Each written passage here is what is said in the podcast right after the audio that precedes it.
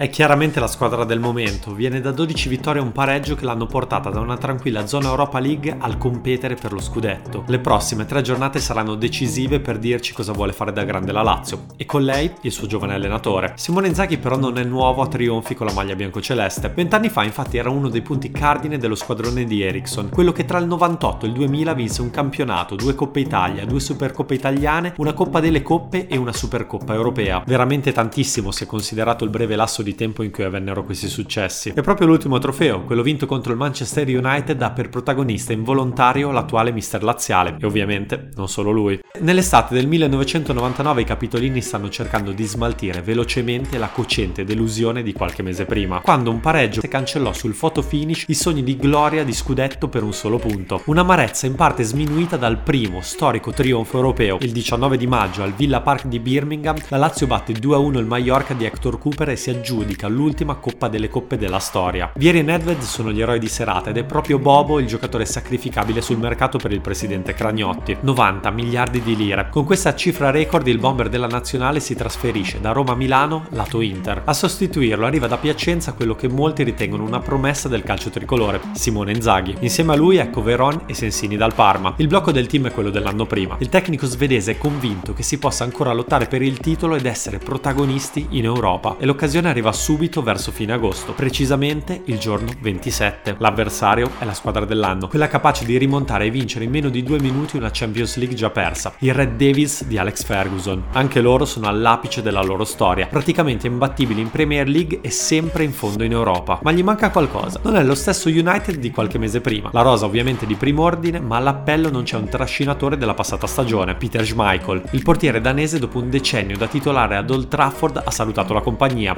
Di Direzione Lisbona. Con Schmeichel in cerca di un ultimo grande contratto, Sir Alex deve prendere una decisione non da poco. Chi prenderà il suo posto? Ferguson è stato probabilmente uno dei 5 migliori allenatori di sempre, ma ogni tanto anche i migliori sbagliano. E allo scozzese accade proprio in quel momento. Probabilmente non avendo molto chiara la situazione opta per la continuità. In porta andrà Van der Hoe, 36 anni, da 4 oltremanica di ruolo riserva. Ha giocato alcune volte sia in campionato che in Champions, alternando buone prestazioni ad altre meno esaltanti. Affidabile sì, ma di certo non una soluzione a lungo termine. Ferguson infatti quell'estate ha acquistato un altro estremo difensore, l'australiano Mark Bosnich, guardiano dell'Aston Villa, che sulla sponda rossa di Manchester era già transitato anni prima giocando pochissimo. Disputa perdendola alla Charity Shield contro l'Arsenal, ma al momento di delineare le gerarchie per la stagione il numero uno designato è il vecchio olandese e così sarà anche allo stadio Louis II di Monaco per la Supercoppa. Molti tifosi inglesi storcono il naso. Abituati a una leggenda a difendere i pali faticano a credere che la dirigenza abbia ripiegato su due portieri non di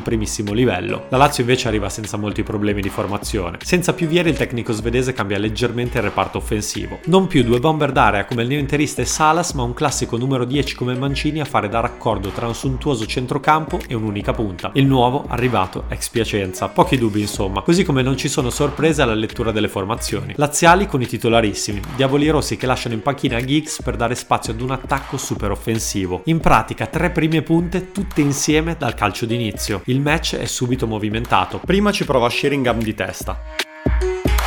Poi Nedved con una discesa delle sue si beve Berg, entra in area ma colpisce Stam. Il minuto della svolta però è il diciassettesimo. In quei 60 secondi si incrociano le storie di protagonisti reali e mancati di questa sfida. Inzaghi impegna proprio Stam in velocità sulla destra, si allunga la palla e poi dopo un contrasto cade. Le immagini non sono molto chiare ma la punta si accascia subito al suolo. L'azione continua e la palla arriva a Van der Hoe, che legittima i dubbi che molti avevano sul suo conto. Incerto su dove rinviarla e probabilmente in attesa di un fischio dell'arbitro calcia direttamente su Mancini. La sfera colpisce colpisce le gambe del fantasista. Rimbalza in maniera violenta e per questione di centimetri non entra in porta. Sarebbe stato un gol degno della Jalappas. Invece lo United si salva, ma non Inzaghi, perde copiosamente sangue dal naso. La sua maglia di bianco celeste è ormai poco e ad Ericsson non resta altra scelta. Dentro Salas, eccola la prima sliding door. Il Matador, l'idolo della curva nord dell'Olimpico, ci mette poco più di 10 minuti a decidere la partita e ad entrare nella storia della competizione. Dopo un colpo di testa di Cole che lascia immobile Marcheggiani e una sassata di Mihailovic respinta dal portiere dei Red Devils si arriva all'azione decisiva. Pancaro lancia Mancini, il quale scatta sul filo del fuorigioco e fa la sponda di testa all'indietro per Salas. Non è un pallone facilissimo, ma il cileno stoppa di petto e calcia quasi di collo esterno. Il tiro è forte ma centrale. Il numero 17 olandese tenta la parata a mano aperta, ma invece che ribatterla la spinge verso terra. La sfera rimbalza ed entra in porta. 1-0 Lazio. In quegli istanti sul cielo della Costa Azzurra sembra girarsi l'ombra di un fantasma con le fattezze di Schmeichel. Lui, l'altro attore non protagonista di questa storia, l'uomo che con il suo addio ha aperto ufficialmente la crisi dei portieri a Manchester. La partita dopo il gol prosegue allo stesso ritmo, le due squadre vanno fortissimo. Marchegiani è strepitoso su Scholes, poi il numero 9 Capitolino ha due clamorose occasioni tu per tu con il portiere ma incredibilmente le sbaglia. Van der Hoe nella ripresa si riscatta parzialmente volando su una pennellata di Mancini. Poi Nesta e i suoi inseriscono il pilota automatico e non rischiano più nulla. La Lazio vince la prima storica Supercoppa europea.